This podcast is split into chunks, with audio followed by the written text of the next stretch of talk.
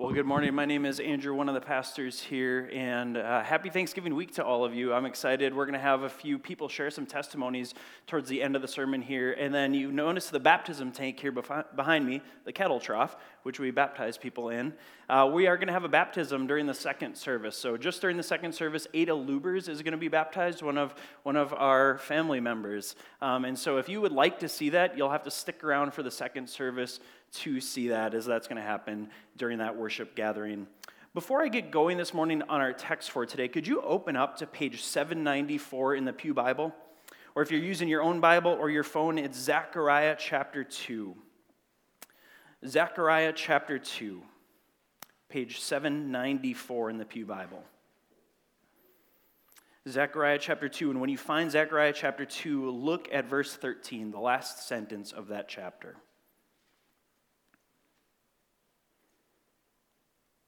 Here's the instruction from the prophet Zechariah to God's people Be silent, all flesh, before the Lord, for he has aroused himself from his holy dwelling. Let's start this morning with just a moment of being silent before the Lord.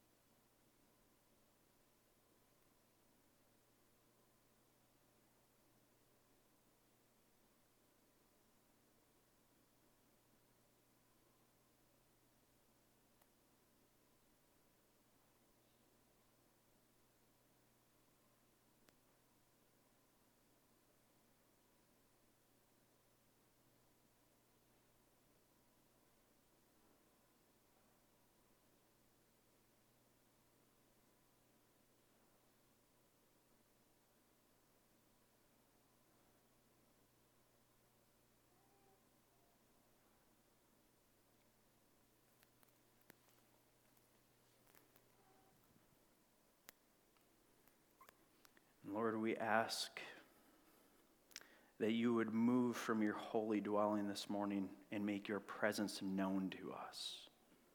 You are here, you are present, you reside, you dwell within your people. Your people are the temple of the living God. But Lord, I'm, desperate for you to, to make me painfully aware of that this morning. How often I forget that your presence is, is in me that you, Christ, the hope of glory, dwell within me, and the very presence of the living God is within me. And how often I forget it is in this people. And as we gather, Lord, there ought to be this incredible experience of you because you are multiplied by the people who are here. And so, Lord, I ask that you would silence our own mind Lord, as this Zechariah passage goes on to chapter 3 to, to remind us that Satan is our accuser and he, he lies to us and he accuses us and he throws accusations at us, I ask that you would silence him. God, I ask that you would silence our, our flesh and our fleshly cravings, that we may hear from you, that we may experience you, that we may become a people and a place of peace as you set up your dwelling among us. Lord, we pray these things in Jesus' precious, holy, sufficient name. Amen. Well, life, life is hard and heavy, is it not? I mean, I'm, I'm painfully, painfully aware of this fact as I get up to preach this morning that within this gathering of people, there are so many stories of suffering and struggling and just heartache.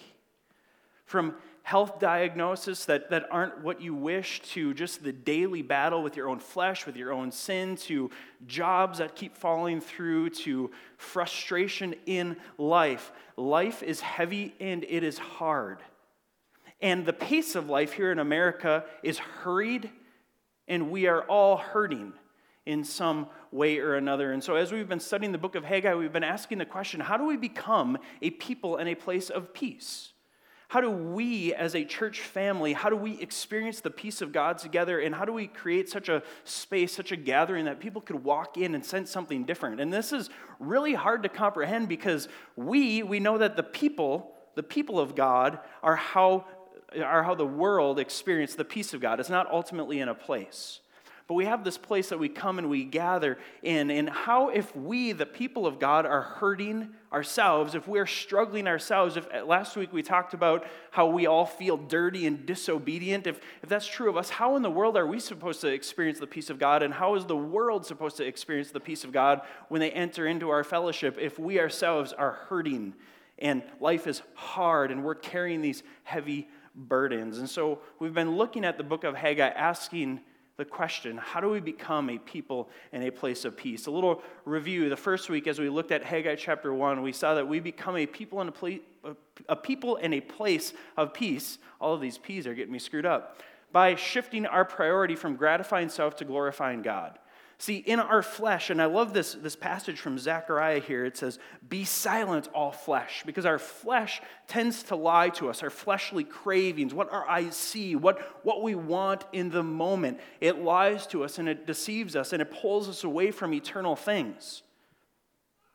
And so, week one, as we looked at the book of Haggai, Haggai chapter one, we saw that we become, we increasingly become a people in a place of peace as we shift our priority from self to God. The reality is, all of us in our flesh, we want to gratify self. We want, we, we want what we want, and we want it now. We want instant gratification. We want self gratification. And so, if we're going to grow into the things that God has for us, we need to learn how to exchange our own gratification for the glory of God. Week, week two, we looked at Haggai chapter 2, verses 1 through 9, and we saw that if we're going to grow as a people in a place of peace, we do this by looking to the future and living in the present rather than longing for the past. We see that play out very clearly in Haggai chapter 2, verses 1 through 9, that the people, when they were lacking God's peace, is because they were looking to the past and longing to have a, an experience similar to what they had in the past, rather than embracing what, was God, what God was doing here and now, and then looking to the future, looking to his promises, what he will do in the future. And then last week we looked at Haggai chapter 2, verses 10 through 19, and saw that if we want to become a people in a place of peace, we do this by receiving God's holiness and responding in obedience. That God actually declares us as holy. He actually says, You are set apart. You are clean. Though you feel dirty, though your flesh lies to you and you feel dirty and your accuser. Look back at Zechariah chapter 3. I just love this passage. We're not preaching Zechariah, but I love this passage. Zechariah chapter 3. If you were here last week, you remember this scene. Joshua, the high priest, the pope, if you will, of that day, he's standing before the Lord, and Satan is there to accuse him. And he says, You are dirty. Satan is there trying to accuse him. And, and Joshua, the high priest, in fact, is guilty of sin. He's unholy, he's unclean. And God declares him clean.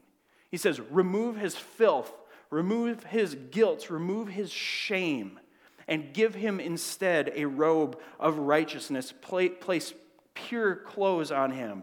And so God declares us when we come to him in Christ, God declares us as holy, regardless of how your flesh feels. Regardless of what your accuser tells you, God declares you as holy in Christ.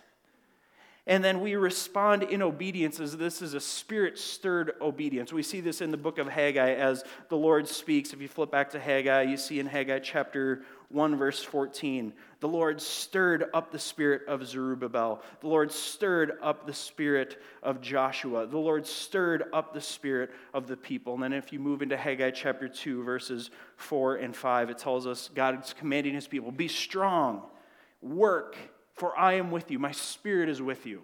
And so we respond in obedience by God's Spirit working within us. That's what we've covered the last three weeks. And today, one more week with the book of Haggai, I want to look at Haggai chapter, tw- chapter 2, verses 20 through 23. So I'm going to ask you to stand as I read these three verses. Haggai chapter 2, verses 20 through 23. And the word of the Lord came a second time to Haggai on the 24th day of the month. Speak to Zerubbabel, governor of Judah, saying, I am about to shake the heavens and the earth, and to overthrow the overthrow the thrones of kingdoms. I am about to destroy the strength of the kingdoms of the nations and overthrow the chariots and the riders, and the horses and their riders shall go down, every one by the sword of his brother. On that day, declares the Lord of hosts, I will take you, O Zerubbabel, my servant, the son of Shealtiel, declares the Lord, and I will make you like a signet ring, for I have chosen you, declares the Lord of hosts. This is the word of the Lord. You may have a seat. So, as we come to week four, the last study in the book of Haggai, here's the big idea for these three verses here is that we become a people in a place of peace by living for the eternal kingdom of God rather than the temporary kingdoms of earth. We become a people and a place of peace by living for the eternal kingdom of God rather than living for the temporary kingdoms of earth. This is exactly what God is getting at here in this passage. He's reminding the people that although He has called Israel, His people, back into Jerusalem, they're rebuilding the city, they're rebuilding their temple, they're reestablishing their nation. He's reminding them that they can't live for the temporary kingdoms of earth.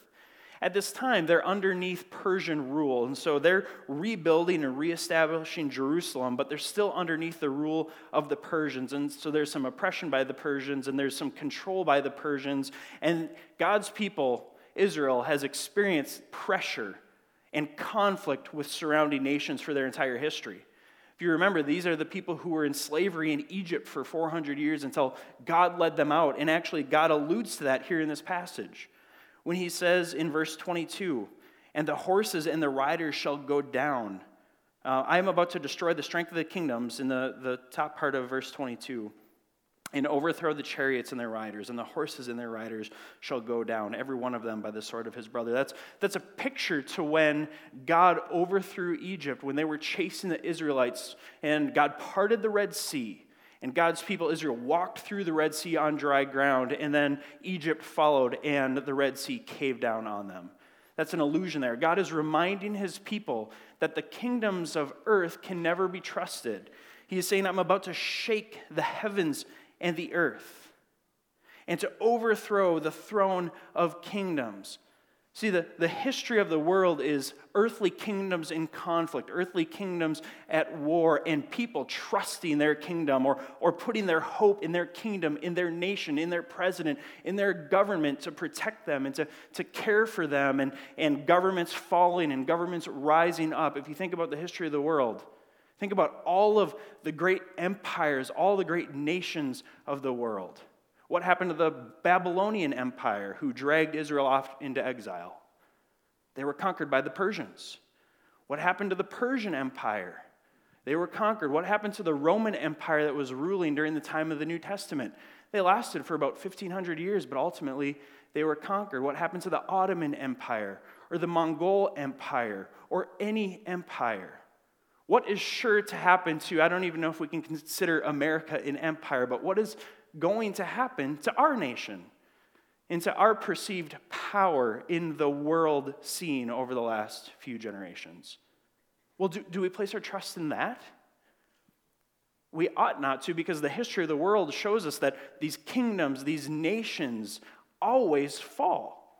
That if our hope is in the temporary kingdoms of earth, whether that be the government or whether that be your own little control and rule, your own individual kingdom. That, that if I can just organize my life in such a way, and if, I can, if we can have the right people in power that will allow me to organize my life in such a way, then, then I can raise my kids in the right way, and I can have the right kind of job, and I can live in the right kind of neighborhood, and I can create this this, this perfect little environment for me to raise my kids in a way that I want to raise my kids, and that I can live my life in the way that I want to live my life, and I can get such a job that, that will provide the things that I can buy a cabin and get away on the weekends, and, and I can build this little life, this little kingdom for me. And here, Haggai is reminding us, God is reminding us through the prophet of Haggai, that the kingdoms of earth, whether we're talking about the political powers, the political kingdoms, the nations of the world, or our own little kingdoms that we establish, that they are all temporary and shakable. God says, I am about to shake the heavens and the earth. He used this phrase before in Haggai chapter 2, verse 6 and 7. I'll look back at verse 6 and 7. He says, For thus says the Lord of hosts, yet once more, uh, in a little while, I will shake the heavens and the earth and the sea and the dry land, and I will shake all the nations so that the treasures of the nations shall come in, and I will fill my house with glory, says the Lord of hosts. So last time he used this phrase, it was that he would shake the nations of the world so that the silver and the gold, the resources of the world, would come in to rebuild the temple. Because the temple was a sign of the everlasting presence of God. The temple wasn't even everlasting, the temple was temporary. There were two temples that Jerusalem had the first temple, which was greater than the second temple, and then the second temple, but ultimately that was, that was torn down by Nero in the first century. See, things, kingdoms, things that we build, buildings that we build, lives that we build, nations that we build, world powers that we trust are always temporary. And God is saying, so he said, I will shake the nations to rebuild this temple. And then here at the end of chapter 2, he says, I will shake the nations once again. He's reminding them of how he delivered them from the Egyptians when he, when he freed them from the Egyptians. And he's reminding them that in this season of life, they're not to fix their eyes on what's temporary the temple that they're rebuilding, the rebuilding of their holy city See, see, God's people were tempted to think if we get our temple rebuilt, if we get our city walls reconstructed, if Zerubbabel, who was the governor because they were underneath Persian rule, Darius was the king, and we're told that in the book of Haggai, God's people were tempted to think if, if we become powerful enough again, where rather than Zerubbabel being a governor appointed by Darius, if Zerubbabel becomes the king, we will be back on top. And we'll be able to trust our own security. We'll be able to trust our own safety. We will be able to, to conquer the world. We will be able to execute God's peace from the top down. But Zerubbabel never became king. Israel never got back to that place. There's something different at play here. God says, On that day I, I will shake the nations. What day? What day is he talking about? He says, On that day, verse 23 declares the Lord of hosts, I will take you, O Zerubbabel, my servant, the son of Shealtiel, declares the Lord, and I will make you like a signet ring, for I have chosen you, declares the Lord. The signet ring is this sign of a king. It's a, it's a ring that a king had, and also they had a signet seal, which would, it was the seal of the king. And so here God is using this imagery from the Old Testament that the Jews would have known, that this means that God is going to raise up Zerubbabel as the king. Once again, he's going to reign. We're going to be in power. We are going to be the world power. But that never happened. What, what God is getting at here, what this prophecy is getting at here, is that there's going to be an unending kingdom of God that is grassroots, it's bottom up. It's not top down. Zerubbabel will not become the king in the way that, that we think of a king and in the way that God's people longed for a king. Zerubbabel will, God will reestablish Zerubbabel in the line of David, the promised king of the Old Testament, the great king of the Old Testament. And in this line, in David's line, in the line of Zerubbabel, will come the Messiah, Jesus the king. God here is promising that He has chosen Israel, and from this nation He will bless all of the nations of the earth with peace. He will bring peace on earth. But it's pointing to this coming Messiah, not to an earthly king who will reign from the top down, but this, this God man king who will reign from bottom up. He's saying, trust this, this underground kingdom, this upside down kingdom this kingdom that doesn't have boundaries based off of oceans and seas and walls and territories and borders. This kingdom that, that isn't, isn't about a skin color or isn't about a language or isn't about trade barriers or ports. This kingdom is an international kingdom. It's an upside down kingdom. It's a kingdom where Jews and Gentiles alike will come and worship together, will they, where they will serve together and it will last forever. Some people take this, this prophecy to, to that it took shape when Jesus was crucified. Remember, he was raised up on a cross. He wore a crown, not an elegant crown, a crown made of thorns. Do you remember the sign that was above him? Jesus, King of the Jews. It was a sign of mockery. Because a king doesn't die on a cross, a king sits on a throne. But this is the kingdom that Jesus was establishing, this upside down kingdom, this kingdom where, where we serve, where we love, where we care for others, not where we use our power to get what we want, but we lay down our power to serve those who are weak. God tells his people here that if you want to experience my peace, and if you want to become a place of peace for the nations of the world, it's not about you. It's not about your kingdom. It's not about your church. It's not about your home. It's not about your friends. It's not about your family. It's not about you making the most of what you can make of your little kingdom. It's about joining this eternal upside down kingdom where you lay down your life for the good of others. Verse 23 On that day, declares the Lord of hosts, I will take you, O Zerubbabel, my servant the son of Shealtiel, declares the Lord, and I will make you like a signet ring. I will make you like the king. I will reestablish my kingly line through you, for I have chosen you, declares the Lord of hosts. And now flip over to Matthew chapter 1. It's just a few pages to the right. As we enter into the Advent season, keep this in mind. We're actually going to be studying the genealogy in Matthew chapter 1 starting next Sunday. But look at this link here between Haggai and Matthew chapter 1. So, Matthew chapter 1, verse 1, the book of the genealogy of Jesus Christ, the son of David, the son of Abraham.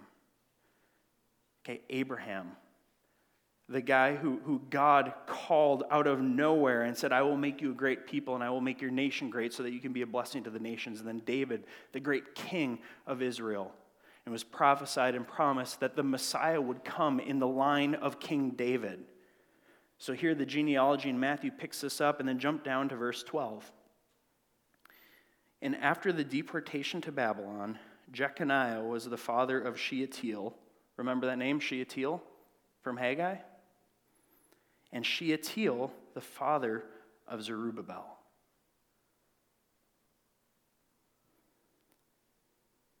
Jump down to verse 16. And this, this genealogy continues. So Shealtiel is the father of Zerubbabel, and Zerubbabel the father of Idu. And keep going. I'm not going to read through all the names. Get to verse 16. And Jacob the father of Joseph, the husband of Mary, of whom Jesus was born, who is called Christ, the Messiah.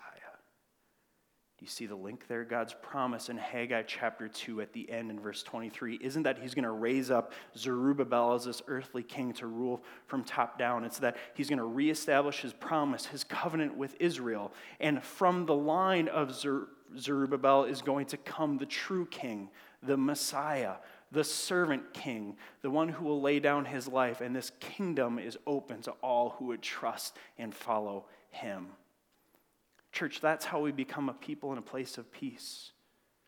It's by laying down our agenda for God, it's by laying down our life for His. And actually, it's not by us laying down our life for His, it's that He laid down His life for us so that we could enter this kingdom. And we say, Here I am, I'm your servant.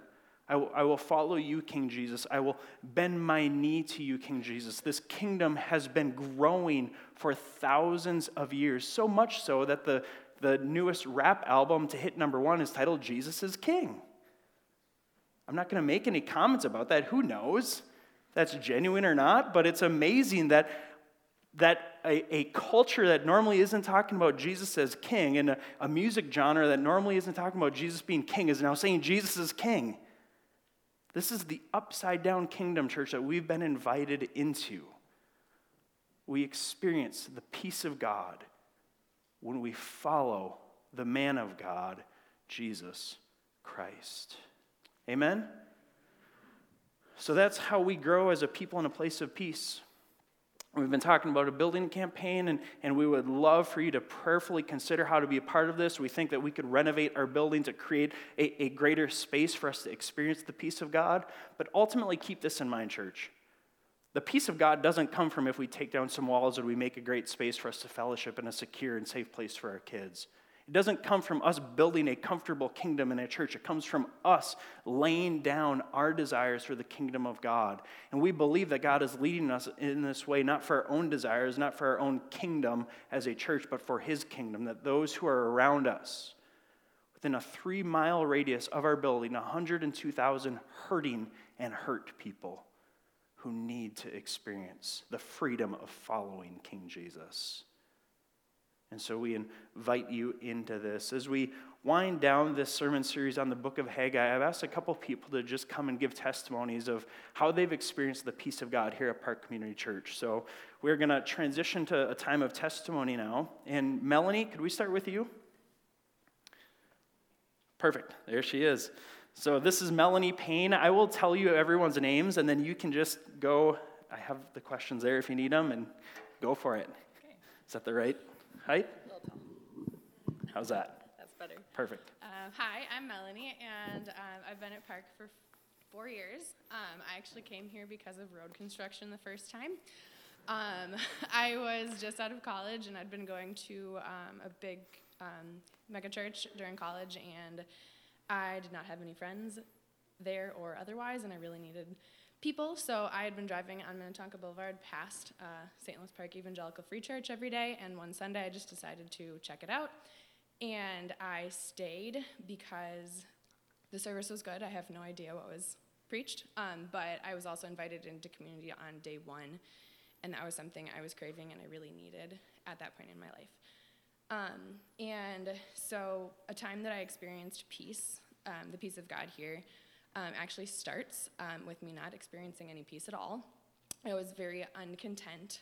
Um, and it was January of 2018, and I was super unfocused in just all parts of my life. I couldn't get anything done. And looking back, I know that that was the conviction of the Holy Spirit, really feeling a lot of guilt and um, conviction for multiple sins. And one of the biggest things was that I'd, my best friend at that point had just gone through a divorce um, at age 23. Not something I had really ever expected in my life for me or for her. And I, instead of being a good Christian friend and loving her through that really horrible time of her life, I had been super judgmental to her and just really been a bad friend and a bad example of Jesus. And um, so, January, multiple people here asked me, Are you okay? Because things just seemed off. And at that point, I just lied to my friends and said, Oh, no, I'm, I'm fine. Um, but people kept asking me. And in February, Mark actually preached on Hebrews 3, and it really convicted me and made me realize I had to do something about the sin that God was convicting me of. And so the verses that really stuck out to me were um, Hebrews 3 11 and 12, and it says, See to it, brothers, that none of you has a sinful, unbelieving heart that turns away from the living God, but encourage one another daily as long as it is called today, so that none of you may be hardened by sin's deceitfulness. And I was just very convicted that day um, of the hardness of my own heart and how I had distanced myself from not only my best friend, but also from God um, by holding on to my pride and my self righteousness. Um, and so I kind of fell apart over here after service with my friend Marissa, and she walked me through it and was able to help me figure out all the things I'd been feeling. And um, later that week, I actually saw my friend and I apologized to her and asked for her forgiveness. And she was such a better person than I was and accepted that apology and forgave me so easily. Um, and through that, I was able to experience again the peace of God and peace with Him and with my friend. Um, and so I tell that story because it was the Holy Spirit convicting me um, through personal work and also through the preaching here, as well as good friends who were able to stick through me through um, thick and thin. And through that, I was able to experience God's peace. Thanks, Melanie. I'm going to call Joel and Lauren Sherlow up, and you are next. Go a little bit taller for Joel.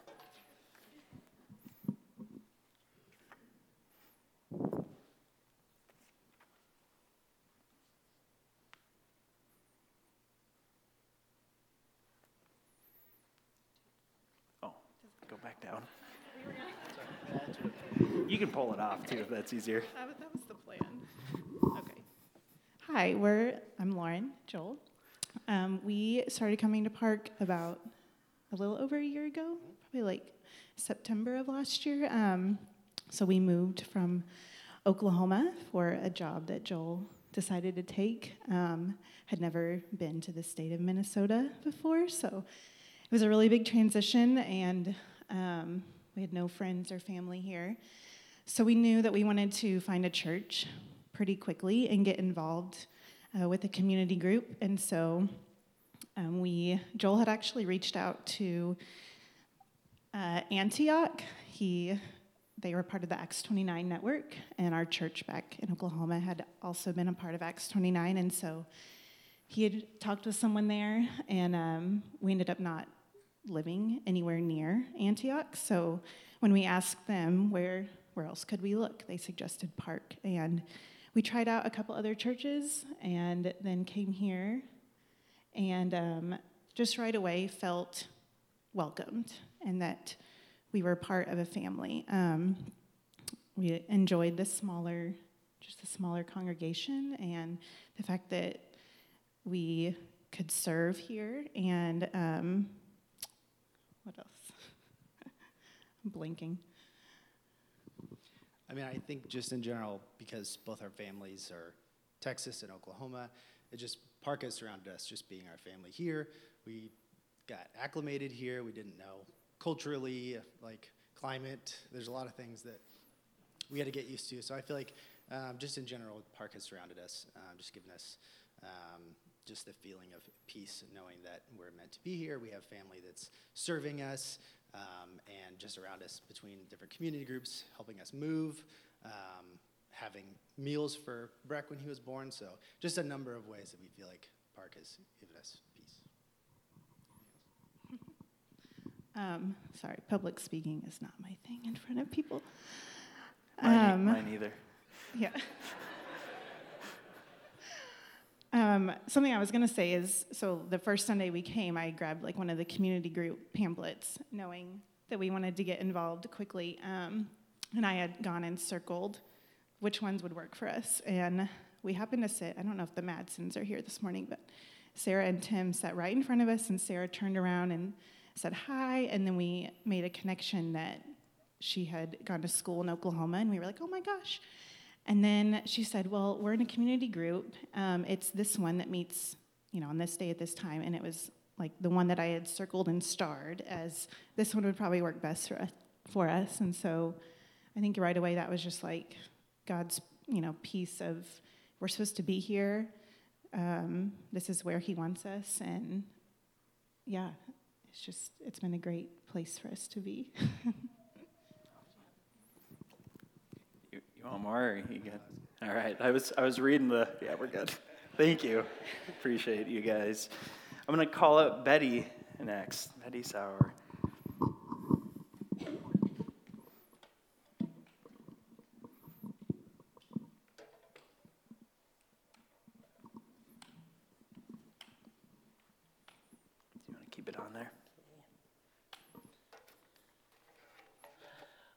Well, when, when Andrew asked me if I would share today, I kind of, I thought, this is my family, so how can I not do it? So, but I want to give you just a little bit of background. I've attended here since the fall of 1981. Now, there are several people here who have been here much longer than that, but for me, that's a long time. Um, and I want to give you a little bit of my background. I grew up on a farm in rural Minnesota and lived on a farm as long as until I was finished with high school and then I lived in several different small towns in Minnesota, in rural Minnesota, and um, attended various evangelical free churches. So that's really kind of my background.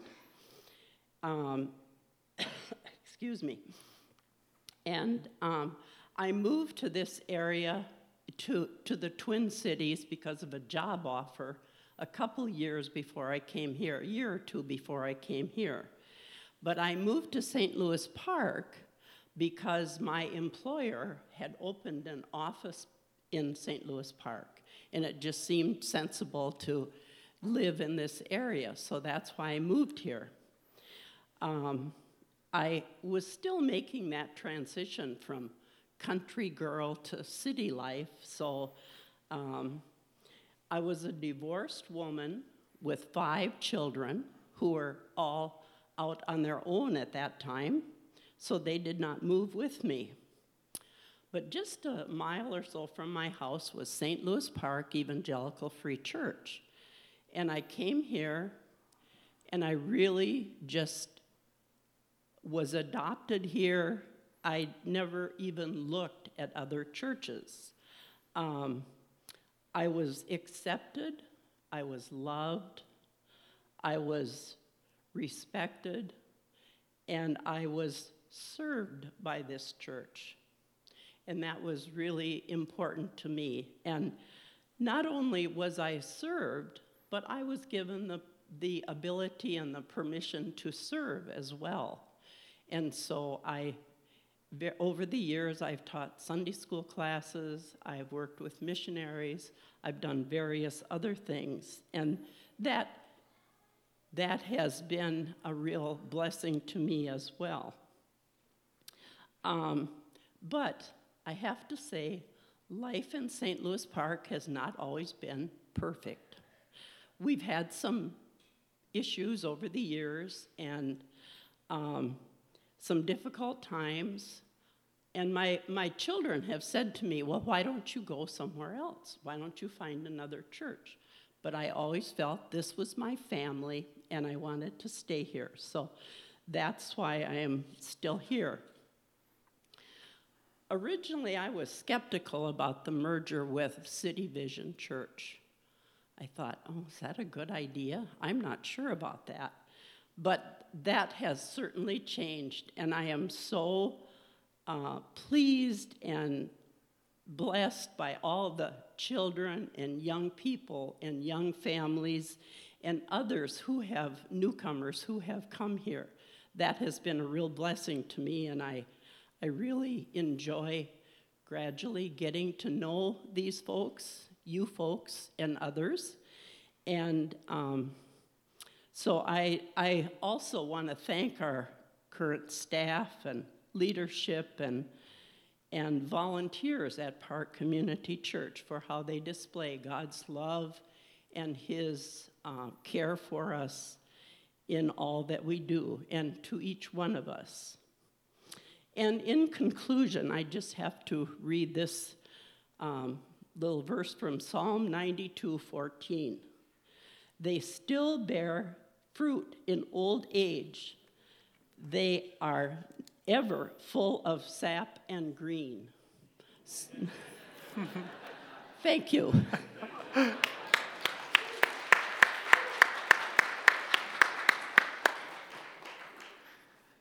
should have saved you for the closer, Betty. we have two more still. Rob, you are next. Yeah, Rob.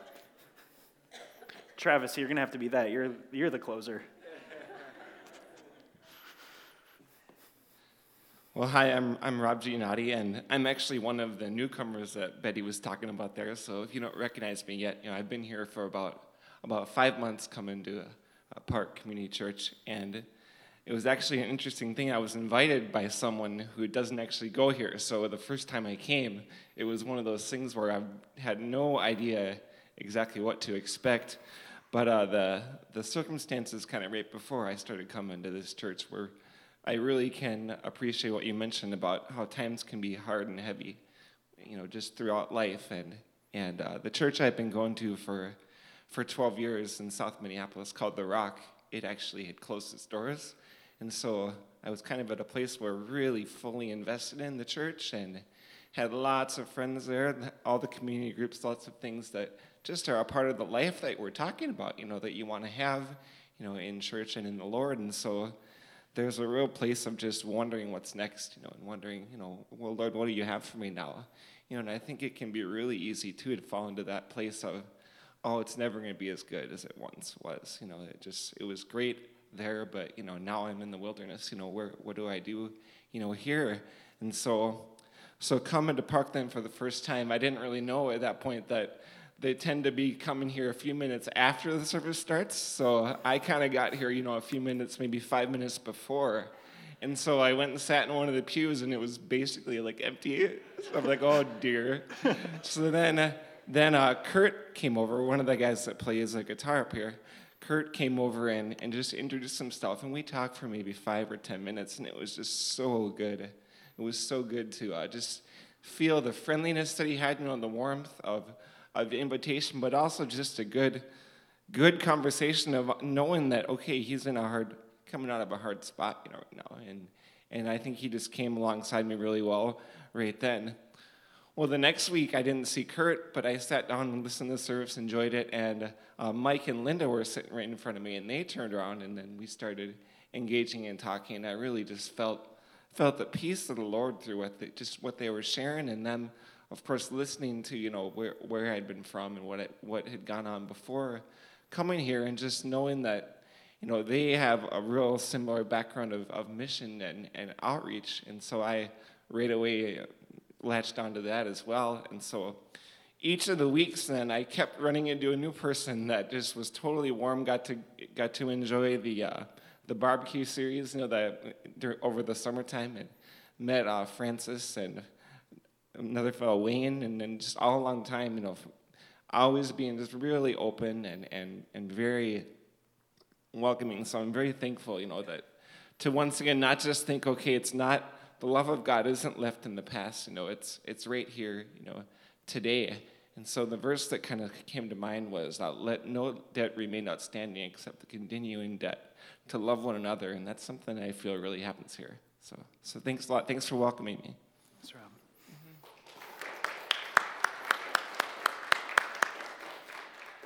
Melanie and the Sherlows, sorry that we weren't ready to clap yet after you guys. It took like a couple of people to warm up the clapping, but you guys did just as well. Travis, you're last. And Travis is representing his family this morning, and his daughter is the one being baptized second service, so Yeah, stick later. around. I'm not going to be able to uh, do as good as Betty, right? But um, I'm probably just going to borrow words from everyone because I think that a lot has already been said that's important. But our family, we have been going here for 18 years. Uh, Karen and I got married in 2001, and um, we had both been going to different churches. Um, she graduated college that year. I had already been working for a year, and we needed to make a new life together, right? Um, and so we started uh, shopping for churches. Uh, didn't go too many places before we found um, Park Community. I do remember one other church we went to, they gave us a mug. We still have that mug. It t- it's taken 18 years to get a park mug, though, so uh, we have gotten those. Um, but uh, like Melanie said, we experienced community on day one. I think that's the key, and I think I've heard a little bit of that in everyone's. Um, Margaret Dake, some of the old timers here are going to remember her. She greeted us uh, the first time we were here, right as we opened the door, just like you know Jim and Bob and those guys do now. And she recognized that we were new. We probably had a blank, you know, kind of confused look on our face. And she took us under our wing, showed us around, talked to us, introduced us to people, um, got us settled in the pew for the service. And then after the service, there was a church picnic that day and invited us to the church picnic. Here we are. You know, I'm not going to turn down free food. And so we did. We went, we went to the picnic where we met more people. I met the Gullivers, I met the Bombergs, I met uh, all sorts of people. And I think we were hooked then. Um, and it wasn't, even then, it wasn't an easy time in the church. We never heard the senior pastor, who was the senior pastor at the time, uh, preach, ever. He was off in New York after 9 11. Um, and, you know, there were some troubled times. Don't need to go into it, but he never preached here again. Um, but we were still family here. Um, and then, uh, yeah, I got involved in the youth group. I got uh, involved in a men's group, which was the men, male leaders of the youth group. And we really just got pulled into fellowship uh, deeply and quickly. Um, and I didn't know before I was going to come up here which of the answers I was going to give for how have you experienced the peace I got at Park. I think I'll, I'll lead off of uh, kind of an experience of chaos because Betty talked a little bit about the merger, which was a time more of sadness, kind of lamentation for this church. Um, but uh, with our youth group, something I was involved with for many years, um, there came a point where uh, we could not satisfy the needs of the community. And I was the leader at the time. Um, we had gone through some more turmoil and we had lost a lot of leadership at the time. We had lost volunteers who were critical in helping um, run that ministry. Uh, and we were making a huge impact in the community. Um, we had a Wednesday night event called Super Supper where we would offer free food to the community. Uh, we would open up the church to the community, whoever wanted to come in to eat at that meal. Um, and we were getting a lot of uh, high school age kids. Um, they were coming to play in the gym, they would play basketball. We would let them do that, and then we would invite them upstairs for a lesson. And it was, it was, a, it was a really awesome time to see those kids coming in. We were reaching some of them, but it was also a really stressful, chaotic, uh, and also a pretty awful time for me um, because I was the only consistent leader. And uh, there was a night, well, we were calling the cops every week because there were fights in the parking lot, there were uh, there was all sorts of turmoil. This was, this was a rough crowd. Um, I didn't know that I could serve them. I didn't know how to serve them. I didn't have the resources here to, to lead that. I, I'm not that type of leader. I'm not, I don't really consider myself a leader. And here I was responsible for this group of kids every week. Uh, I was stressed. I was, uh, oh yeah, it was just rough. Um, but like in week two, um, you live in the present, right? And you look to the future. And I think in all of these rough times, I've trusted in that, that God's got a plan and He's going to. Um, he's going to act on that plan. And he did. And it's amazing. I've got more stories I think I could tell, but in this, um, that's actually why Treehouse is upstairs right now, is because the pastor at the time, Bob Amos, had contacts with them, and we talked to them. And we, we shared what I just shared is we can't serve these kids. We're not able to do and work with the opportunity that's been given to us. And we invited them in. And, that, and God fulfilled his promise to, to meet um, that group uh, through us basically handing it off to people who were able to do it, um, which was rough. But um, yeah, that was, he, he, showed us his promise right then and there. Um, and he's done that through several other things. And then my, my other question's not on here. so, uh, Andrew did ask me to answer another question, which I guess no one else got because I'm the only one who has a child getting baptized here. He asked me to say, What does it mean to have your uh, children baptized here at Park? Um, it means a lot. Uh, uh, like Betty said, this is our family. It has been since day one. Uh, and I, I pray for my kids every day. My mom has always prayed for me every day. I don't know what she prays, but what I pray for my kids every day always has at least two elements it's that they will follow God and that He will grant them wisdom. Uh, and to see my children uh, choose to be baptized here tells me that He is answering that prayer and He is doing it here within this community and that this is their family as well. So. That's awesome. Thank you, Travis. So, in the book of Haggai, chapter 2, verse 9, God says, And in this place I will give peace. I believe that God has answered that promise. He's speaking to the temple in part there in Jerusalem, but he's ultimately looking forward to his people. He's saying, Where my people are, I am in their midst, and in that place I will give peace. And so I want to thank you, church, for being a people of peace so that people who just shared and the many of you who are out there could experience God's peace in this place as we gather.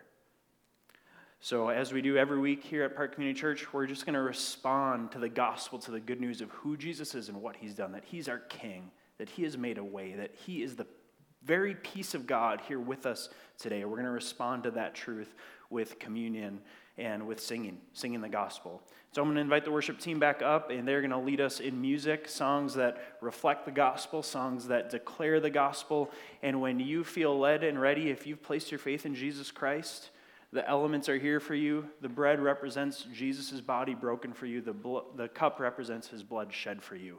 That by Jesus, we have been made at peace with God. Peace, it means shalom It, that's the Hebrew word. It means wholeness, complete. If you've placed your faith in Jesus Christ, you have been made whole and complete with God. That's what we celebrate, church. That's why we worship. That's who Jesus is. That's what Jesus has done. So when you feel led and ready, come and take communion and be reminded that Jesus is your peace. Let me pray. Heavenly Father, I thank you for Melanie's story, and for Joel and Lauren's story, and for Betty's story, and for Rob's story, and for Travis and the whole Lubers family's story. Lord, and for every story here, Lord, we're all at different places today. Some of us come in and we're new and we're desperately longing for a church community, a church to call family. And some of us have been here so long we're sick of the family. And some of us have been here just the right amount of time where we don't know that we're going to be sick of the family. Lord, we're all at different places, some on the mountaintop, some in the deepest depths of the valley, and some are somewhere in between. And Lord, I pray that you would meet each one of us where, where we're at this morning. Lead us to where you desire us to be in your presence where there are pleasures forevermore, fullness of joy, and unending peace. Lord, thank you, Jesus, for making peace between us and God by giving of yourself. We celebrate that this morning for your glory, for our good, and the advancement of your gospel. In Jesus' name we pray. Amen.